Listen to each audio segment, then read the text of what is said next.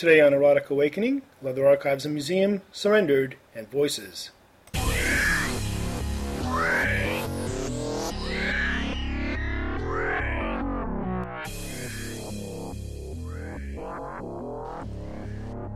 Welcome to Erotic Awakening with Dan and Dawn, a weekly view of all things erotic.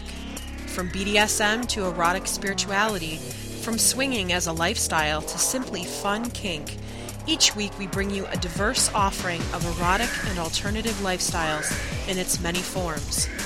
This podcast includes frank discussions of highly sexual topics.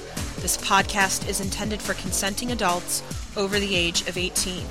If you are offended by this type of content, we recommend you stop listening right now.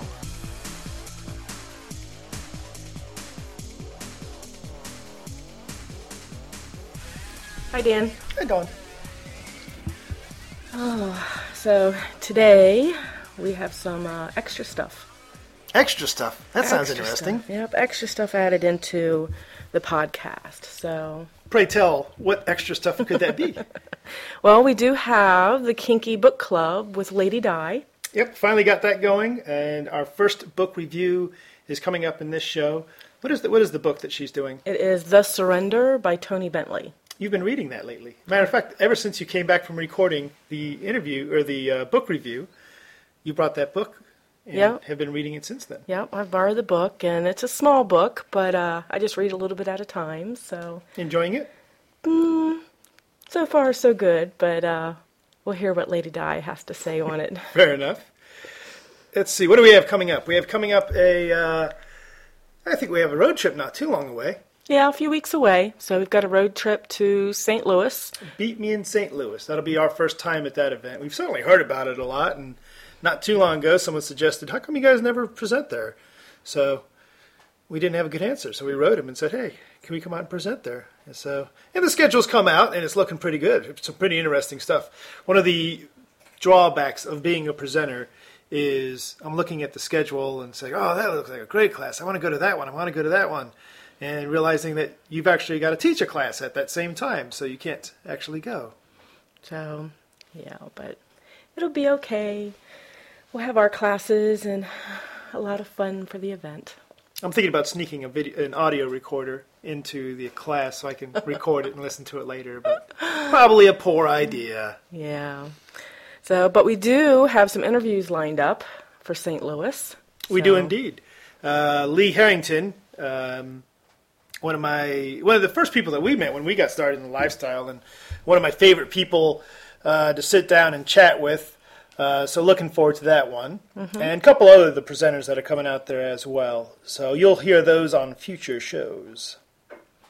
Well, and in the meantime, if you want to contact us, If you want to contact us, there's just every way imaginable you can get a hold of us. And if you head over to our website, which is bluecatservices.org, and head over to the Erotic Awakening podcast tab, you'll find all kinds of ways to contact us contact form, email, telephone. does it have our FetLife group listed? It Maybe. does. It does. It, it okay. does. Erotic Awakening, the FetLife group. So, and Twitter, um, just look for Dan and Dawn at twitter.com. You'll, At twitter.com slash Dan and Dawn. something like that. Yeah. yeah.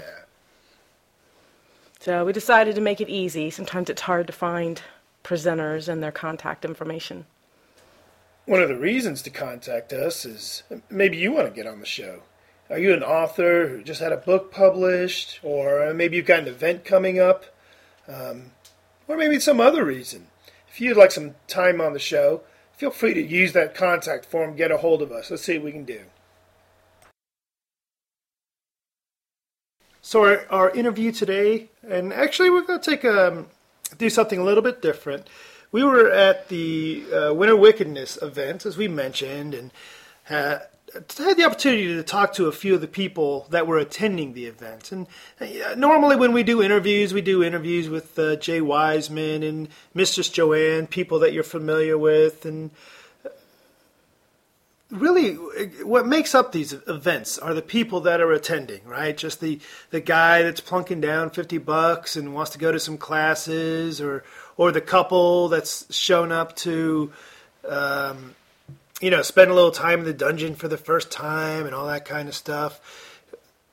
And I decided, you know, I just grabbed this little digital recorder and ran around found some of those people. I asked them if we could ask them a couple questions real quick. So you're going to hear some of that as well. Really interesting perspectives that we got from that. Um, and of course, uh, as well, though, you'll be hearing the Leather Archives and Museums interview we did. And if, if you're not familiar with the Leather Archives and Museum, I, I won't spend a lot of time telling you about it now because you're going to hear it all in the in the interview. But it's a really wonderful effort put together by some people to substantiate who we are, I guess, for lack of a better term. So, well, they're collecting everything that they can collect to um, show the history of what it is that we do. So, and lots of great stuff.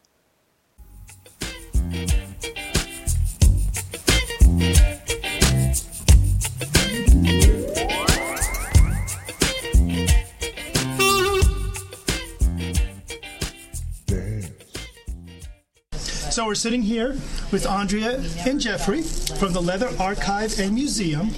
And uh, I'd like to start off by asking what is a leather archive and museum? Well, the Leather Archives and Museum is uh, dedicated to the compilation, preservation, and maintenance of the leather lifestyle, um, and also other related lifestyles, which include but are not limited to the gay and lesbian communities, the history, archives, and memorabilia for historical and research purposes. So basically, we're, we are preserving the leather and fetish lifestyle documents, items, history um, for the people yet to come. Um, we have a library in the archives where various people can come and study and do research. Um, and it's uh, we're known globally. We're located in Chicago, but we serve the world. So we get documents and information about various organizations, and we also get items from places all over the world. So is it a literal structure? Do you have an it actual sure building? is. We've got a literal building that you can come and see. Okay, so it literally is a museum. Yes, it is. And in addition to the museum that we have in Chicago, we do have a road show. We have several displays that, depending on the show that we're going to, the event that it is, um, we'll choose which display to bring with us. And staff and or volunteers will go on these road shows and um, represent the archives. Okay. So, and how long have you, you been doing this?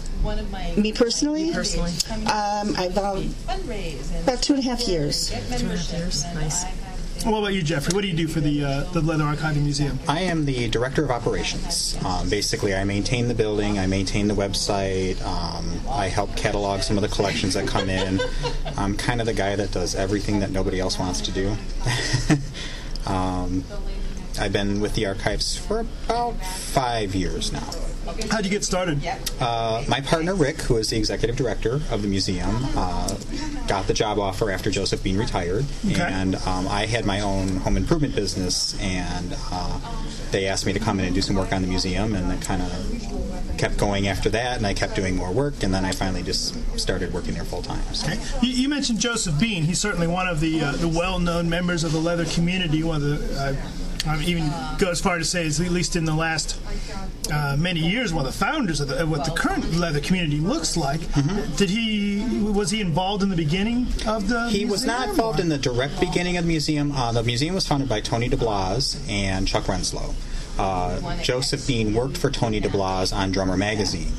So he was kind of pulled in to be executive director uh, around the same time that Tony DeBlase had passed away. Okay. So Andre, how'd you get involved? I came to see the museum. I thought it was a really cool thing. I thought that it was doing important work, and I started to volunteer. And a few months ago, they hired me temporarily, and a few days ago, I was offered a permanent job as director of development. Wow. And yeah, it's very exciting. So my job is to raise money for the museum, and right now is our membership drive season. So we're trying to get people to join and support us so that we can continue to do the important work that we're doing. Now, if someone wants to join, how would they go about doing If someone wants to join, they can go to our website, which is www.leatherarchives.org, um, and there's a link for membership. They can also mail in a check. Um, They can call us at 773 761 9200. We can do it over the phone. Um, you can go to our eBay site, uh, which uh, the seller name is L A A N D M, and you can sign up for membership there. Um, Lots of methods. lots of different ways. Yeah, we try to make it as easy as possible. Very Nice. cool. Very cool. How do you, why did you? Is this a passion for you then? I, and I guess for both of you, do you consider this a passion? Is it just a job? Do you like museums and it just happens to be leather based? I think part of it for me was that when I first started to go there, just as a person visiting, um, it seemed to be very gay male oriented originally.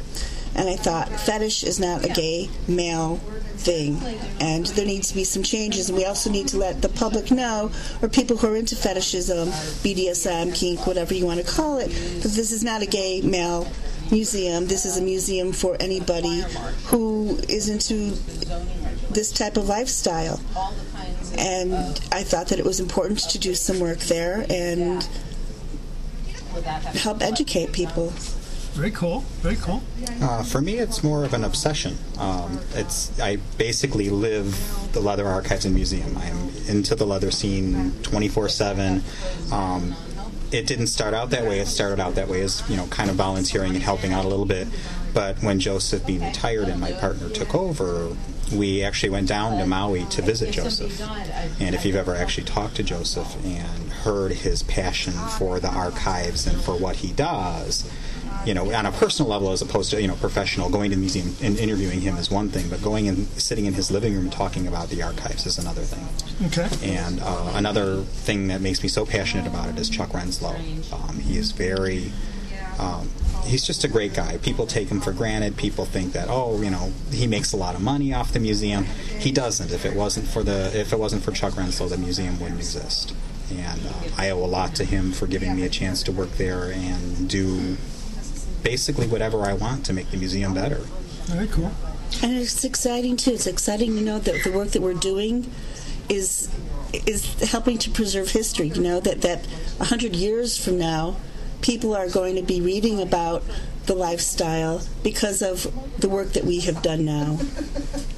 If we went to, let's say, for example, if we were not particularly engaged in the leather lifestyle per se, maybe we're at least familiar with the lifestyle, we stumble across the museum, what would we find in there? Would we see any people that, oh my, I can't believe that person's associated with this? Or You might see that. Um, we actually get a lot of tourists. We have a lot of Asian tourists, which kind of surprises us as well. But um, even the people in the neighborhood that stumble upon us and say, I had no idea this was here.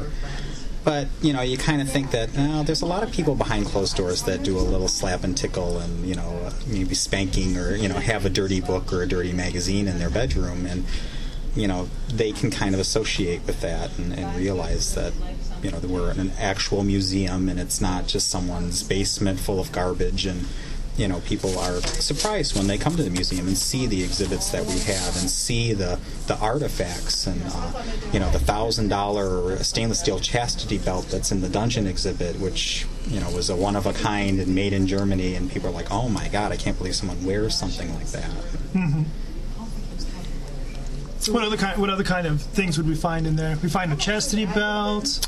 Oh, you'd find a spanking bench from Galleria Domain in Chicago. Um, a sling, one of the first slings that was made per, uh, commercially and sold. Uh, someone had uh, refurbished it and kind of you know repaired it. And, um, we have artwork from artists all over the world. Um, a leather history timeline that kind of gives the history all the way back from you know before Christ, I guess is how they, Yes. and then all the way up to present day, and um,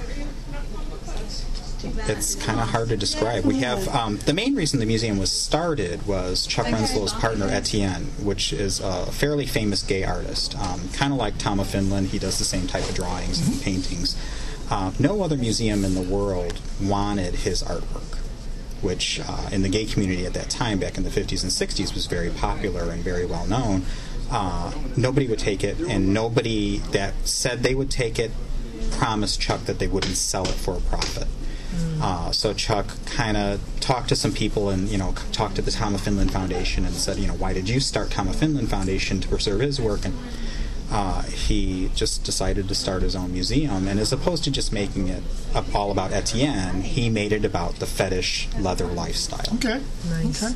nice. So, what do you see in the future for the museum? Anything in the works or any plans? Well, we, we have a lot of ideas. Um, We would like to bring the museum to other places in the world. Um, at some point, when we have lots and lots of members who can help support us, you know, we would like to, to bring a display to a museum in Germany or in London or in Sydney um, for six months. We'd like to, or send displays to various museums around the world that, you know, we can loan this display out to you for such and such a time, and maybe receive displays from other museums that we could have at the Leather Archives for a while for people here to see. Another project we're working on is uh, digitizing uh, VHS tapes, transferring VHS to DVD at this point. Um, we actually have two beta machines, and we have a lot of beta tapes that need to be transferred. And some of these tapes are gone. You know, it, once a, a VHS or beta tape disappears or is destroyed, that's the end of it. And you know, people aren't thinking, "Oh, I need to keep this for a future reference or for future generations." But we're trying to do that, and that takes money and it takes manpower and Very cool. A lot of time. a lot of time. Yeah. time. How many people are involved? Uh, either volunteers or direct volunteers actually doing uh, working with the museum directly or uh, employees. We have three full time staff members. We have a board of directors of 10, I believe, right now, uh, and they are from all over the country.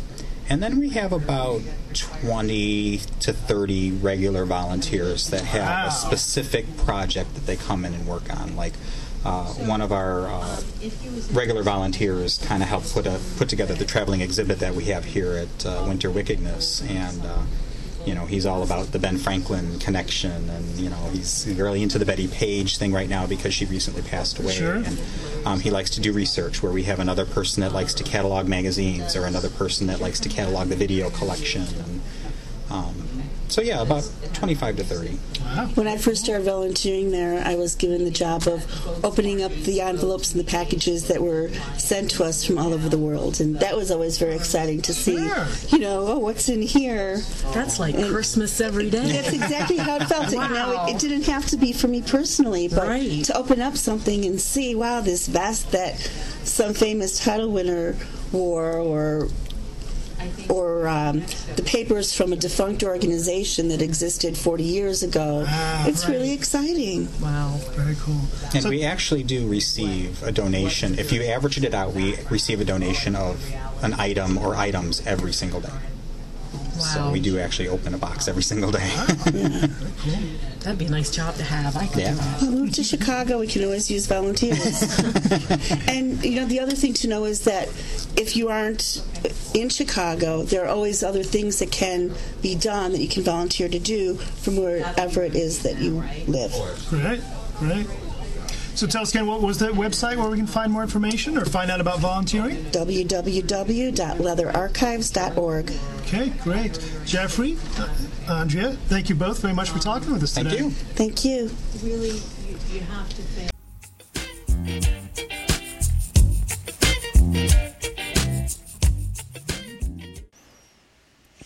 Hello and welcome to the uh, kinky book review section of Erotic Awakening with Dan and Dawn. This is your kinky book host, um, Lady Di, and today for our very first um, kinky book club or kinky book review selection on the podcast, we're going to be talking about um, the Surrender by Toni Bentley, which was originally published in uh, 2005 by Regan Books um, in hardcover and is now, of course, available um, in paperback. Um, I'm hoping it's still in print. God forgive me if it's if it's actually out of print. Um, I did not check that before before today's cast. Um, but even if it's out of print, you can still find it at um, Amazon.com or Powell's.com or really any major online book retailer that deals with um, with out of print books. Um, it's a pretty slim volume, um, not even uh, not even 200 pages in hardcover. I think we're I think we're at uh, oh I'm wrong, just just over 200 pages in in hardcover, um, and and pretty brief. Um, it is an erotic memoir, and it, it really does pack a you know pretty big wallop for being such a small work. Um, for even the most seasoned smut reader, this book is at times excruciatingly personal, extremely graphic, um, and it's it's basically a treatise into the joys of, of anal heterosexual sex. Um, it's it's a scintillating book. It's definitely introspective. Um, at times, it borders on being overly dramatic. At least that was that was my impression being you know the drama queen myself that's uh that's quite a statement for me to make um, but you know i will say that i appreciated you know Toni bentley's you know significant openness um, with disclosing, you know, the very intimate uh, details of her own personal sex life and her odyssey into the world of uh, of anal sex. But there were times I felt like I was reading, you know, the high school diary of an oversexed teenager who was too precocious for her own good, and um, you know, with all the naivete that that implies. Um, Toni Bentley is a former dancer with the New York City Ballet, and she sheds almost as much insight into her views regarding gender roles and body image as she does into the joys and epiphanies experienced only through, in her words, and I quote, the final paradox of God's paradoxical machinations, my very own back door to heaven, um, which I think is a pretty wonderful way to describe a, an entire memoir about anal sex. Um, I discussed this book last year with a group of Kinksters uh, right here in central Ohio um, as part of a kinky book group. And as I delved into the pages of Bentley's memoir, I, you know, it was pretty natural for me to, to formulate a book dis- book group discussion type list in my head. Um, so the, the questions that I'm kind of posing to everybody today are, are sort of for reflection and rumination, but they were originally used as lead-offs for a group discussion. So, you know, whether you want to take these take these questions and sort of, you know, mull them over with yourself or talk to other people who, you know, maybe form your own book group, get three or four of you together, you know, get some copies of the book. They're pretty cheap on Amazon. And uh, just go ahead and discuss because I do think that she brings up a lot of really wonderful points in this book um, that uh, you know kinky people, vanilla people, anyone really looking to explore their sexuality um, can benefit from. So, um, you know, I'll just kind of I'll just kind of start with that, and we'll see, you know, where where that goes. Um, the first thing that I kind of wanted to talk about is that the author describes her sexual journey as a healing path from old pain brought on by her relationship with this with her father. Um, in many instances in the book, she talks about her, you know, this being sort of a liberation of um, the best parts of herself, and um,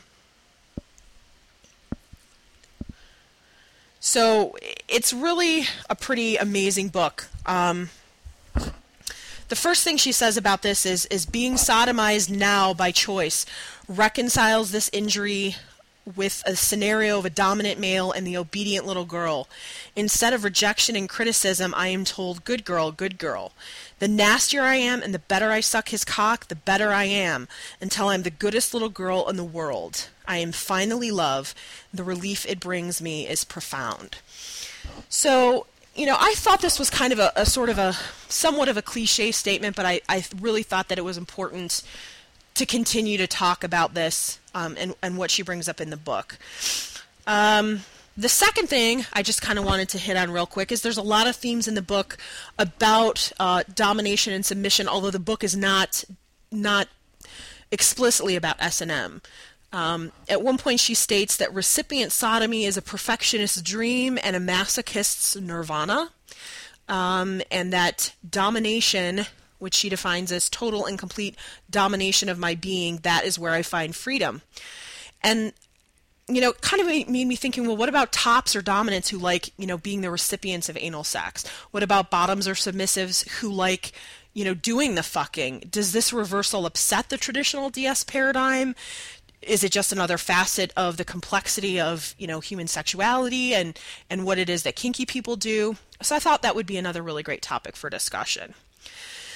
The author identifies as a heterosexual woman, even though she is in- initially introduced to sort of the main man in the the book, um, who she simply refers to as a man, through an ongoing triadic relationship with him and another woman. And it was interesting to me how much that seemed to inform how Bentley described the act of anal sex between a man and a woman. You know, I kept asking myself, is her viewpoint heterosexist? Um, she said something about realigning the balance for a woman with too much power and a man with too little. And I I think that for for her she sees it as this inherently um, you know, female submissive recipient, male dominant, active act. And so I, I, kind of wondered what, you know, gay men reading this book or lesbian women, um, you know, reading this might think about how she how she talks about that. Um, while clearly the focus of Bentley's book is about writing about the glory of anal sex and the freedom of surrender it can bring, she also seems to take the tone that vaginal penetration is sort of less than or unequal to anal sex, um, which I thought was an interesting point, one that I think might be great for discussion. Um, she uh, she also makes a profound statement again regarding DS um, after she has abandoned her relationship with a man that ends um, kind of th- two thirds of the way through the book. And she states, um, no longer slave, I was his mistress. And she calls being a mistress the only refuge for a submissive with no master.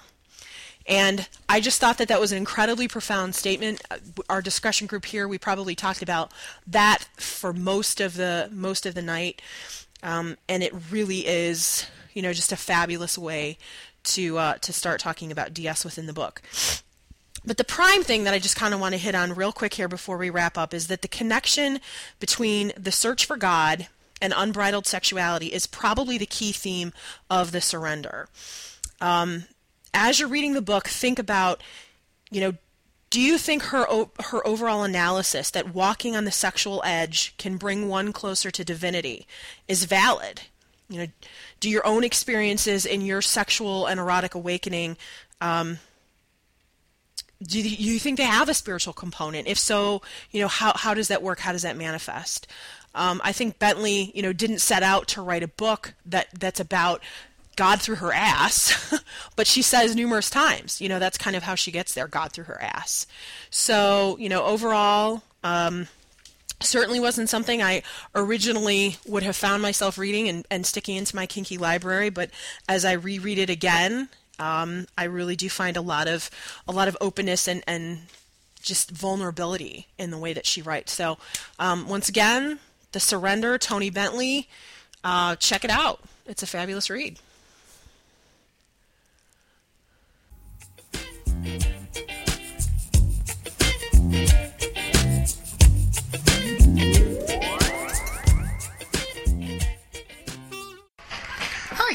And your name is? Kashmira. Is this your first uh, big kinky event like this? No, I've been to several. Been to several. What keeps you coming back?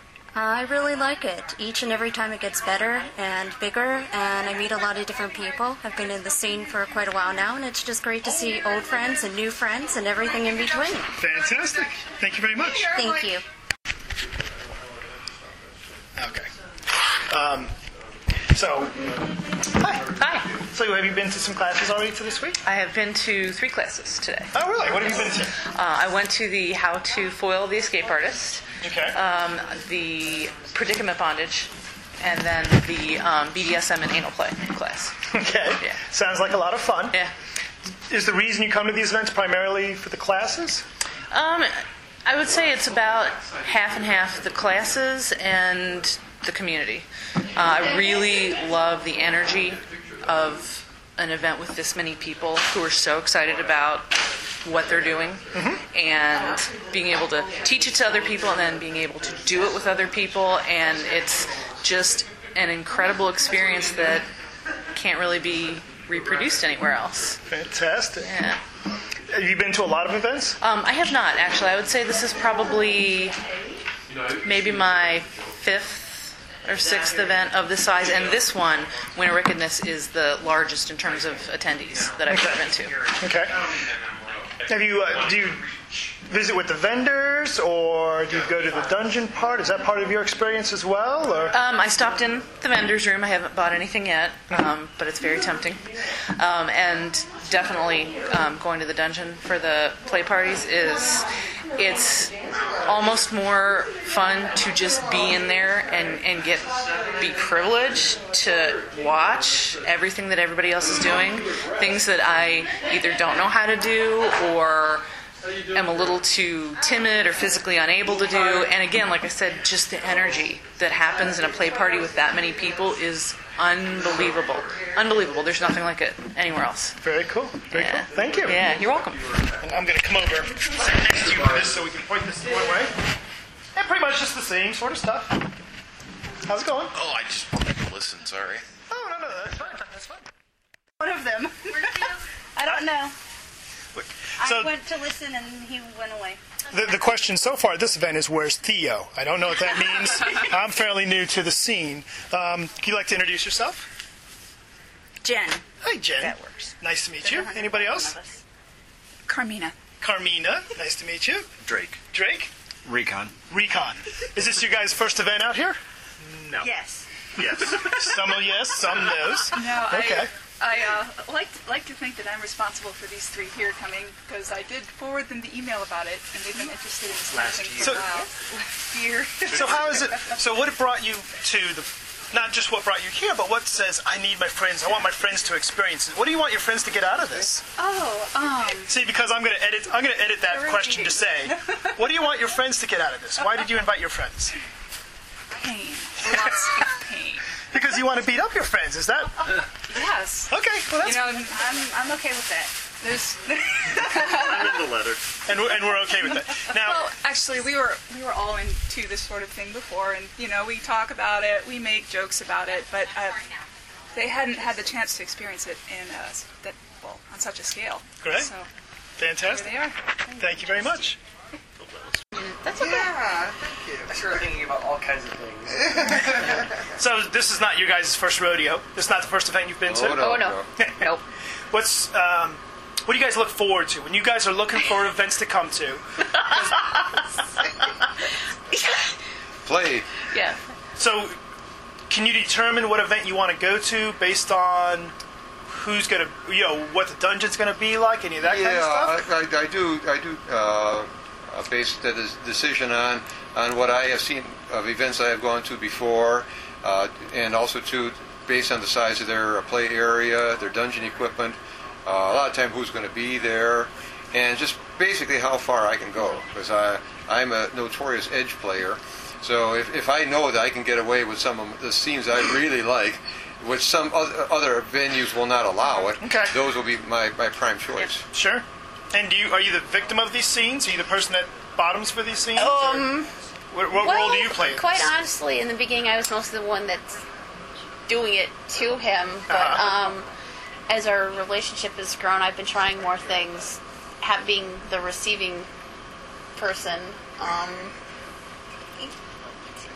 it's one thing I like about the events. There's an opportunity to try, you know, your first. You know, like what first might happen. You know, this this at this event. Right. Um, and just exploring and seeing what other people are interested in, and you know whether that's something that makes me go, "Oh, that's really cool," or "Yeah, that's great that they're interested in, it, but not so much for me." Sure, sure. Great. Okay, thank you very much. Sure.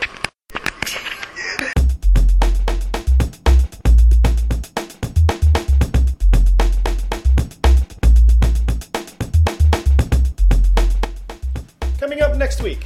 We interview authors and teachers Mark Michaels and Patricia Johnson on Tantra. Bye, Dan. Bye, Don.